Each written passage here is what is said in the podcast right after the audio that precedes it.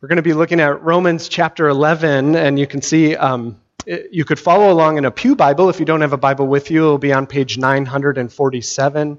You can also see the text there printed out in uh, pages 8 and 9 in the order of worship. Before we look at this passage, which is a, a pretty extensive passage, um, just I want to just bring us up to speed on where we've been in the book of Romans. We have come to the end of Paul's train of thought that he began back in chapter 9. So, three chapters worth of lots of scripture citations and tons of amazing material. But in chapter 9, he expressed his great sorrow and his unceasing anguish in his heart for his fellow Jews, his fellow Israelites who did not believe in the Messiah. That's how this part started. And all of it, uh, if, if all of the descendants of Abraham that he looks around and he sees, if, if many of them are rejecting the Messiah, then it raises a question for Paul, who has just spoken in Romans chapter 8 of the wonders of God's unshakable love for his people and this declaration that God is truly for his people, as we just sang. If Paul looks around and sees that this God who is for his people now has all these unbelieving Israelites around and doesn't seem to be saving them, how can we trust God's promises? How can we know that God is faithful to his word? How can we know that God won't actually reject us? And how can we know that he will keep us in the promise of his inseparable love? Well, to answer that, Paul then goes on through chapters 9 through 11 to explain what he calls here the mystery of what God has actually been doing all along. How God has been sovereignly working out this plan to show surprising mercy to all kinds of people, both Jews and Gentiles, who have all alike been disobedient to God's commands and who have become recipients of his grace. And this morning, as we encounter the, the wisdom and the, the depths of God's plan, it will encourage our hearts this morning that our salvation from beginning to end has always depended on God's free grace and kindness that He has shown to us in Jesus Christ. And it reassures us that we can trust Him with every promise that he has made for us. And so that's the big picture of what Paul is doing here. And so I'd like to read our text and then we will uh, walk through it together. So hear God's word as I read Romans 11, verses 11 to 36. So I ask, did they stumble in order that they might fall? By no means. Rather, through their trespass, salvation has come to the Gentiles so as to make Israel jealous. Now, if their trespass means riches for the world, and if their failure means riches for the Gentiles, how much more will, their full inclusion mean? Now I am speaking to you, Gentiles. Inasmuch then as I am an apostle to the Gentiles, I magnify my ministry in order somehow to make my fellow Jews jealous and thus save some of them. For if their rejection means the reconciliation of the world, what will their acceptance mean but life from the dead? If the dough offered as firstfruits is holy, so is the whole lump. And if the root is holy, so are the branches. But if some of the branches were broken off, and you, although a wild olive shoot, were grafted in among the others and now share in the nourishing root of the olive tree, do not be arrogant toward the branches. If you are, remember, it is not you who support the root, but the root that supports you. Then you will say, Branches were broken off so that I might be grafted in. That is true. They were broken off because of their unbelief, but you stand fast through faith. So do not become proud, but fear. For if God did not spare the natural branches, neither will he spare you. Note then the kindness and the severity of God. Severity toward those who have fallen, but God's kindness to you provided you continue in his kindness. Otherwise, you too will be cut off. And even they, if they do not continue in their unbelief, will be grafted in, for God has the power to graft them in again. For if you were cut off from what is by nature a wild olive tree and grafted contrary to nature back into a cultivated olive tree, how much more will these, the natural branches, be grafted back into their own olive tree? Lest you be wise in your own sight, I do not want you to be unaware of this mystery, brothers. A partial hardening has come upon Israel until the fullness of the Gentiles has come in. And in this way, all Israel will be saved, as it is written The deliverer will come from Zion, he will banish ungodliness from Jacob. And this will be my covenant with them when I take away their sins. As regards the gospel, they are enemies for your sake. But as regards election, they are beloved for the sake of their forefathers. For the gifts and the calling of God are irrevocable. For just as you were at one time disobedient to God, but now have received mercy because of their disobedience, so they too have now been disobedient in order that by the mercy shown to you, they may also now receive mercy. For God has consigned all to disobedience, that he may have mercy on all. Oh, the depth of the riches and wisdom and knowledge of God! How unsearchable are his judgments and how inscrutable his ways. For who has known the mind of the Lord, or who has been his counselor, or who has given a gift to him that he might be repaid? For from him and through him and to him are all things. To him be glory forever. Amen. So far, the reading of God's word. Let's pray and ask his help this morning as we consider it. Our Father in heaven, we come humbly to you before your word, acknowledging that there is so much we don't know. That your wisdom and your plan is far beyond searching out. We can't even figure it out if, if we had all the time in eternity. You're so beyond us in your ways, and yet you have stooped down and condescended to us to speak to us in ways that we can understand who you are and what we need to know about your saving grace so that we can enter into relationship with you and know the wonder of being yours for all eternity. Will you help us by your Holy Spirit this morning as we consider these things? Give us faith to believe the truth of your promises to us in Christ. It's in His name we pray. Amen. Well, this morning we're going to look at this passage in three points um, God's plan, Paul's concern, and our response. And I'll walk you through those as we go. But first of all, we'll consider God's plan, then Paul's concern, and then finally our response. So we'll spend a little bit more time right up front on God's plan as we work through a, a pretty extensive text this morning. Paul continues as we come to chapter 11 by asking himself questions about what God has done with the Jewish people. You may remember back in chapter 10, he, he was asking these questions Do they not believe because they haven't heard? Do they not believe because they haven't understood? And he says no to both of those things. The, the reason many of the Jews at the, at the time of Paul's writing that, the reason many of them were not believing is because they had rejected the Messiah. Well, now in our passage, chapter 11, verse 11, we come to another question. Then does that mean God has rejected his people? And the answer to that, as we saw last week, is no, because Israel's rejection is not total. There is a remnant of Jewish people, believing Jews like the Apostle Paul himself, who are continuing to be saved. But there is a partial hardening, and that partial hardening has led to a, a spiritual dullness among the Jewish people. But Paul says not only is Israel's rejection not total, but in our section today, he's especially drawing out that it's not final. And you see his question there in verse 11. Did they stumble in order that they might fall? Did they stumble in order that they might fall? And what he's saying there is has their tripping, has their stumbling over the Messiah, their trespass and their disobedience, as he'll call it throughout the passage, of, of not trusting in Christ, has that led to the Jewish people completely falling away from salvation? That's the question Paul is asking. And then he answers it right away, and then spends many verses unpacking the answer. But he says, By no means. That is, that is not what has happened. Why not, Paul? Well, what he's going to show us is that God has a plan for them, And that's what he's going to unpack and, and we'll look at together.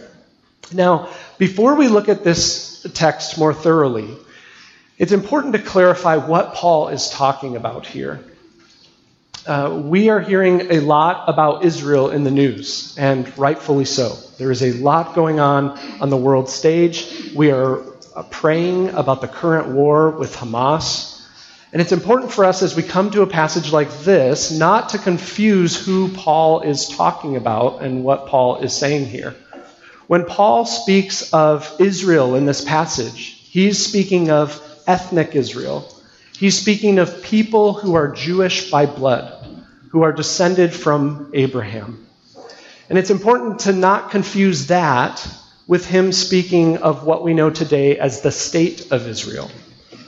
And so, kids, as you listen to this sermon, uh, you could keep track of something for me. How many times do I say Israel or Israelite? It's going to be a lot. Um, uh, so I'm really curious about that. But also, as we go through this passage and it says Israel or Israelite, we need to understand that what that's referring to are people who are Jewish by blood. Um, this passage can sometimes be misunderstood to say more than it's actually saying. Paul isn't talking about here, he isn't talking here about issues of what we know as the, the state of Israel and their blessing and their relationship to the land. He's talking here about ethnic Israelites receiving the blessings of salvation and the blessings of salvation in Christ. And so uh, that will help us keep these things clear as we look at what Paul says. Well, Paul, then, as he's speaking about the situation regarding those who are Jewish by blood, he says that there are three stages of God's plan for them. And he, he really just recapitulates or says over and over again these three stages of that plan in various ways throughout the passage. And so um, I want us to see in verses 11 through 12, if you take a look at those, he'll, he'll do one unpacking of these three stages, and then we'll see how that applies to the rest of the passage. Notice verses 11 and 12. So I ask, did they stumble in order that they might fall? By no means. Rather, through their trespass, salvation has come to the Gentiles, so as to make Israel jealous. Now, if their trespass means riches for the world, and if their failure means riches for the Gentiles, how much more will their full inclusion mean? So, we can see right there the three stages laid out. Stage one he refers to as Israel's trespass. As the passage goes on, he'll speak of it as Israel's failure, Israel's disobedience, their rejection of the Messiah, and the subsequent hardening that he's been speaking about uh, throughout chapters 10 and 11. So that's stage one, Israel's trespass. But then there's also stage two, which is Gentile salvation. Gentile salvation. As a result of Israel rejecting the Messiah, the gospel going out in a prolific way to the Gentiles, he speaks of this as reconciliation of the world and making Israel jealous. And that's part of what's happening in stage two there. As the gospel goes out and Gentiles embrace the promises of God in the Messiah, it's making the Jewish people jealous. And that brings us to stage three, which is Israel's full inclusion. Israel's full inclusion. Uh, their acceptance, he speaks of it as. And in verse 26, he calls it all Israel being saved, which we'll talk about uh, in, in, a few moments. And so we have these three stages uh, that are unfolding in this chapter again and again. And Paul says that this can be likened to an olive tree in verses 16 to 24. And I think the olive tree example is uh, really helpful in how it gives us a picture of this story that's unfolding as Paul's speaking about it. He speaks of ethnic Israel as being a cultivated olive tree with a holy root. Cultivated olive tree with a holy root. And this means a, a people with a rich heritage. And it's the heritage that he described earlier in chapter 9, verses 4 and 5 when he talked about the Jewish people as adopted as God's people, that they have the glory of God's presence that was with them, especially as we think about it in the Old Testament in the temple and the tabernacle, They have the covenants, the law, the entire worship system, the promises of God for salvation. All of those things are speaking of the holy root of this rich heritage that was given to the Jewish people by God's sovereign choice. And what he says is out of this root, some of the natural branches, they grew up in that tree, and some of them embraced Christ and remained in that tree. People like Paul himself. Jewish believers who saw that all of the, the promises and the covenants and all of that were pointing to the yes and amen that is in Jesus the Messiah. And they saw and embraced that and remained in that tree. But others were broken off because of their unbelief, he says in verse 20. This is back to stage one, right? They rejected Christ and they didn't receive the promised blessings. But Paul goes on to say, God did such an amazing thing, right? He could have stopped the story right there. But stage two occurred. And Paul says he took branches from a wild olive tree. Branches from a wild olive tree. Gentiles, like we heard about in Ephesians chapter 2 in our scripture reading, alienated from Israel, strangers to the covenants of promise having no hope and without God in the world. He went and found these wild branches and he cut them off and he grafted them into this cultivated olive tree. So that, as he says in verse 17, they could share in the nourishing root of all that had been promised to Abraham. As we as Gentiles share in all the blessings of salvation by receiving our Messiah, who was also Jewish. How amazing is that? And, and notice what he says in verse 22 note the kindness and the severity of God. God showed his just severity in breaking off branches for their unbelief. But then he showed such amazing kindness by grafting in branches who had never even heard of this cultivated tree in the first place. Isn't that just amazing? But God's amazing kindness and mercy, they don't end there. That's just stage two. And what Paul is saying is stage three is still to come. Stage three we find talked about in verse 23. Such amazing words. And even they, if they do not continue in their unbelief, will be grafted in. For God has the power to graft them in again. Paul goes on to say that God has the power and God has a sovereign, unshakable plan to graft natural branches back into that olive tree again. And he says Israel's current hardening is temporary. It is until the fullness of the Gentiles has come in, he says there in verse 25. Um, we could understand that as saying, until the gospel has gone forth to the Gentile nations and reaches a level of fullness that's known only to God, but the fullness of the Gentiles coming in. And then he says, many ethnic Israelites will turn and believe the gospel and be grafted back into the tree. And verse 26 says, in this way, all Israel will be saved. Now, as scripture often does with the word all, it doesn't mean every single Israelite. It doesn't mean uh, every single Israelite who has ever lived. But it does mean all of the ethnic Israelites, those who are related to Abraham by birth, whom God has called to himself, will come in to the olive tree again. And now, as with all biblical prophecy, um, many of these details only become clear to us in hindsight. And so we're not exactly sure about a lot of things related to this. Um, and if this is stretching to you or the first time you're hearing any of it, I, I meant to say this earlier, but I'm happy to talk with you and, and answer uh, any questions that you may have because everything I'm saying is debated and you can find uh, people who disagree with me on, I think, pretty much every word uh, right there, except the daylight savings thing. That we're all agreed about that, I think. and so, um, if it's stretching, we're happy to talk it through. But for the sake of simplicity, I, I, believe this is what Scripture is most clearly saying.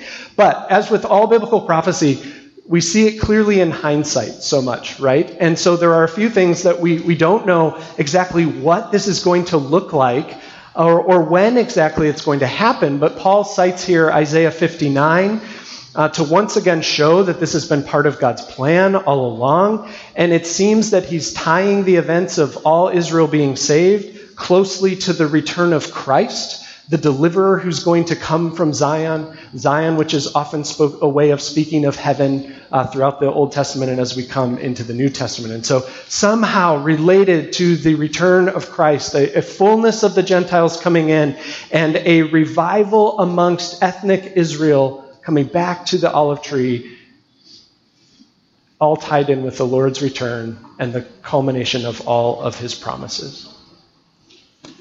Now, think about this amazing story. This is, this is what Paul, we could get caught up in all the details and try and make charts and, and all kinds of things like that. But what, what Paul really wants us to see is how amazing this story is in regards to disobedience and mercy.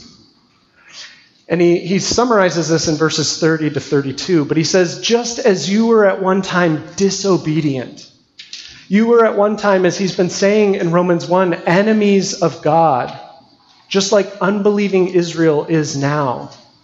But what happened to you? You have received mercy. Mercy that came to you because of Israel's disobedience. And now he says ethnic Israel is disobedient and they're turning from God and they're rejecting Christ just as the rest of humanity has done. But God is using the mercy that he has shown to you, to us, to make them jealous so that they would see and long for the blessings that were held out to them in the Messiah, and so that they would do what? That they would turn and receive his open handed mercy, so that the mercy that he promised to their forefathers would be shown to them. Because God's gifts, everything he gives, and God's calling, his election, his choice, his love, it's all irrevocable. There are no takebacks when God promises these things. And Paul uses this amazing how much more argument when he thinks of this wondrous plan of salvation.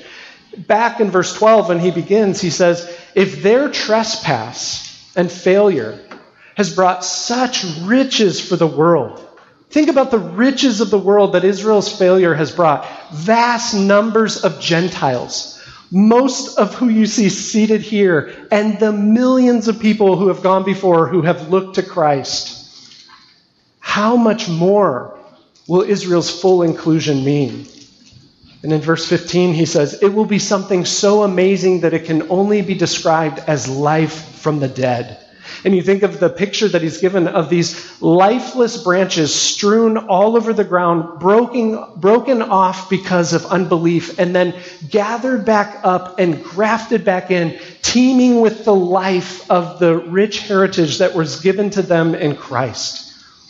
Or another image is a valley of dry bones, as Ezekiel sees it. A valley just filled with nothing but lifelessness and yet the Spirit of God blowing over those bones and life springing from the dead by the Spirit of God.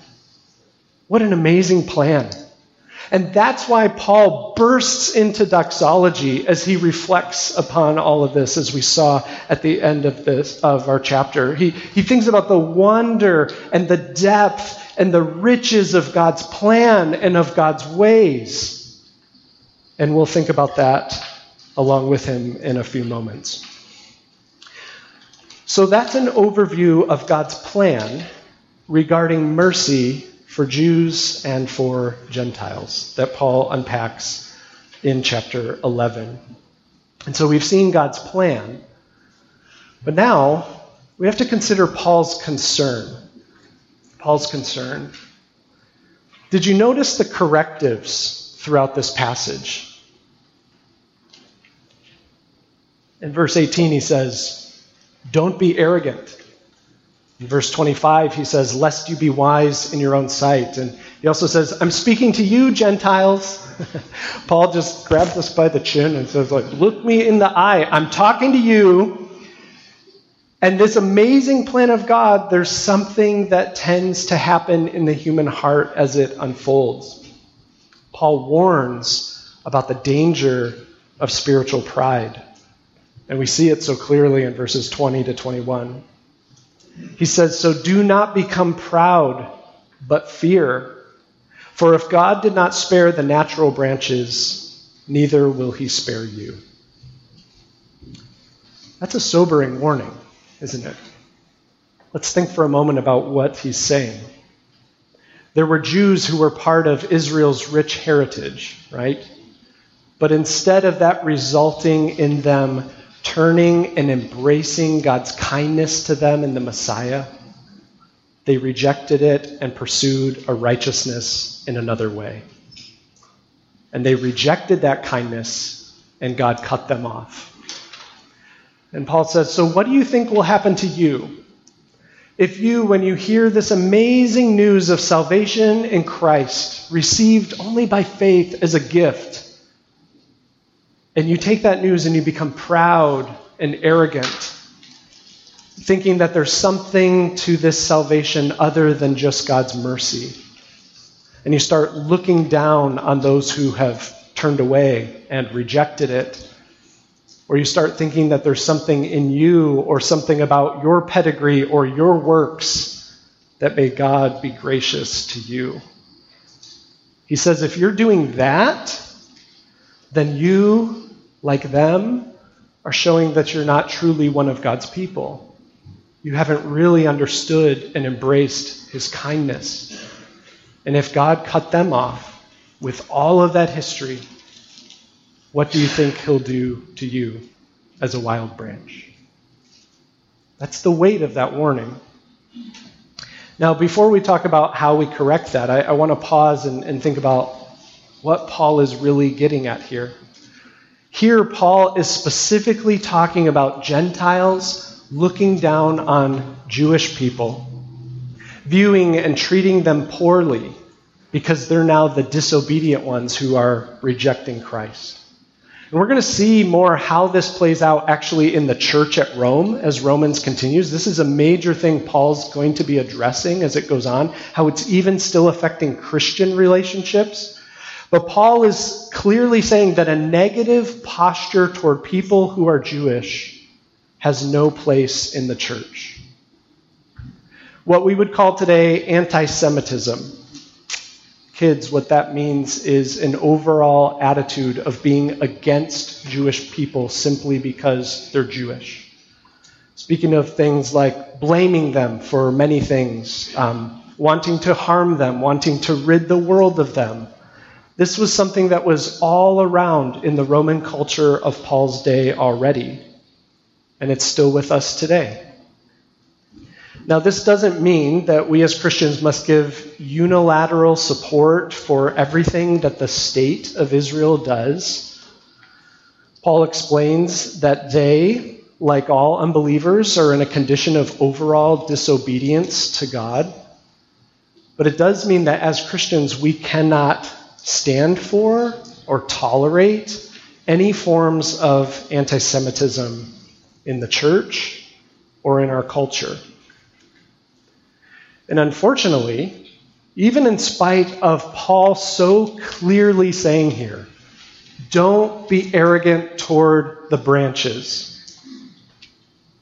Throughout over 2,000 years of church history, we've seen the opposite unfold even by those who profess the name of Christ. You can find writings and teachings right from the early church onward that are so orthodox about so many things. They're, they're nailing it on so many things, and yet they're speaking disparagingly. They're condemning, they're mocking the Jewish people for being Jewish and for that relation to crucifying the Messiah. The exact thing Paul is saying don't do. And it's really sobering to realize how blind we can become to things like this. As even less than a hundred years ago, the Jewish Holocaust was carried out by a nation that was comprised of many who called themselves Christians, who either went along with, or turned a blind eye toward, or even embraced and supported the killing of Jewish people and other minorities. That's in our recent past as believers. How can this happen? Well, that's why Paul so strongly warns of the danger of spiritual pride. It is so easy for us when we receive this message of kindness and goodness and grace and gift for us to start to think there's something about us that's better than those who haven't seen it. For us to think that somehow because God has chosen us, he no longer cares about them. You know, I, I don't know where your heart is today on these things. Uh, we may not struggle with anti Semitism, but do we struggle with other less than isms? Are there groups of people that you look down upon? People groups from another country, maybe not Jews, maybe Palestinians, Iranians, Ukrainians, Russians, Mexicans, Americans?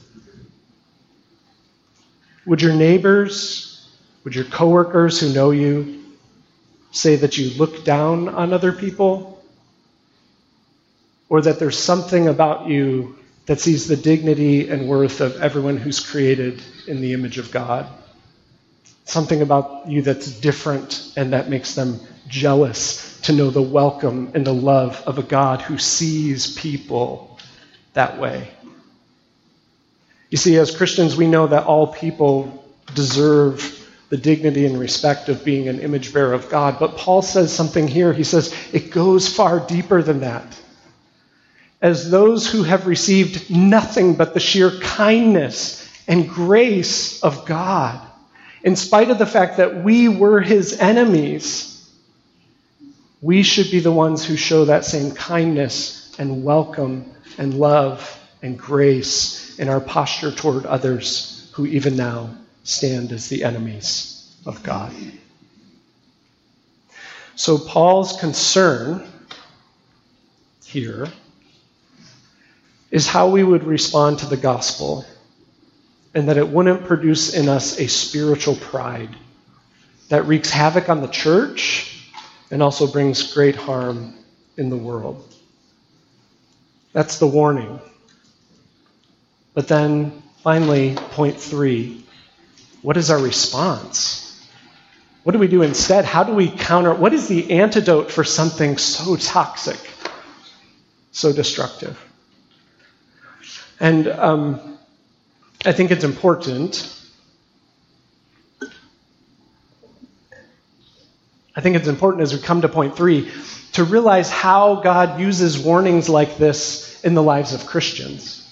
We should hear this where he says, Don't be proud, but fear. And in the lives of believers, what it makes us say is, Wait a minute, I don't want to do that. Am I doing that? Help me see it. How do I turn from it? And God uses even those words of warning to turn us away from the very thing that could be so dangerous to us and to bring us to this to the remedies, to the correctives.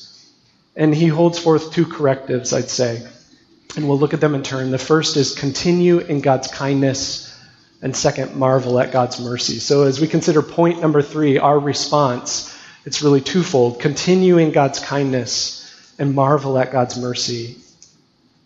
First, continue in God's kindness. Notice what he says in verse 22. Note then the kindness and the severity of God severity toward those who have fallen, but God's kindness to you, provided you continue in his kindness. There's the answer. There's the turn. Um, Paul has shown throughout all the, this book of Romans and really the rest of Scripture that all of us as people have not responded to God as we should have. All have sinned. All deserve the wages of sin, which is death. All are enemies of God. And yet, what he has also shown is this God's unrelenting posture toward disobedient and contrary people is kindness. Kindness that leads us to repentance, and repentance and faith. And faith in Christ says, by its very essence, this there is nothing that I have done. It's only God's kindness that can save me. As Paul says in that doxology, who has given a gift to God that God should in any way pay him back something. Nothing in my hands I bring, simply to thy cross I cling, because I throw myself upon the kindness of God. And Paul says, You start in that kindness when you come to faith, and you continue in that kindness to keep from becoming spiritually proud. Brothers and sisters, maybe you've been a believer for a few days, a few weeks, maybe it's been many decades. But your salvation today depends just as much upon God's kindness as it did when you were living at your worst as an enemy of God. There is nothing that has happened since you became a believer that has shifted your salvation from the kindness of God to something else. And Paul says we cling to that. We cling to a gift oriented approach to grace. Have you lost sight of God's kindness this morning? Do you find yourself looking down on others because of what they're doing or not doing? Do you look down on yourself because you're not measuring up in the Christian life like you think that you should? Did you walk through those doors this morning fully aware of the kindness and the mercy and the love and the smile of God upon you, which has not wavered one bit because of what God has done in Christ. If you're doubting the kindness of God, if you're wavering in the kindness of God, you've come to the right place. Because in a few moments, the bread and the cup are going to proclaim to each and every one of us God's kindness in giving us His Son so that we could receive His merciful welcome over and over and over again throughout all eternity. And so Paul says, continue in God's kindness as a remedy for spiritual pride. But you may say, you know what? I don't feel God's kindness today. I know, Craig, with what you're saying about God's posture towards me, I know I can't really argue with that, but with the things going on in my life, God doesn't seem like He's being very kind to me right now. Paul himself understood this situation, didn't he? What provoked this whole discussion? Paul looked around at his present circumstances and he saw many of the kinsmen whom he loved and he said, Is God even being faithful to his promises when things look this way? How can I even trust God's love and his grace? But we see Paul's train of thought unfold and what he directs us to when we find ourselves questioning the kindness of God. And he says, Step back and marvel at God's mercy. Not only continue in kindness, but marvel at God's mercy. You see what Paul does? He zooms out, right? The whole scope of redemptive history and God's plan of bringing people to himself.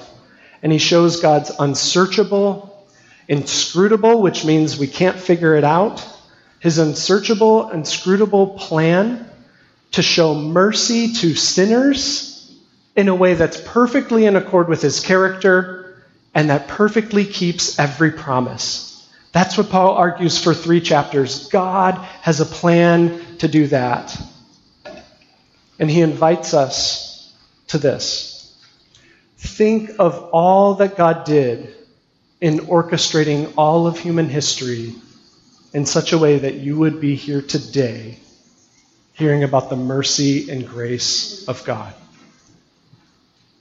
If God has been orchestrating the entire universe to bring you to this, then you can certainly trust his unchanging, inseparable, eternal love for you and know that he will just as wisely continue to direct all things as in such a way for your good and his glory until you receive the fullness of that surpassing glory that has been promised to all who turn to Christ. When we stop and we consider the sovereign mercy of God orchestrating all things for the sake of keeping his promises to his people, then it reminds us that we can trust him in the promises today, even when we don't feel his kindness toward us. Because ultimately, we are all part of a greater story. Paul ends with those words from him and through him and to him are all things. Brothers and sisters, you were created by God. You come from him. Our salvation comes from him. It is through him in the work of Christ. And God has so worked through Christ to bring you to him so that we can know one day what it is to glorify God and enjoy him forever as the one who has extended his never ending, merciful welcome to sinners like you and me. To him be the glory forever and ever. Amen. Let's pray.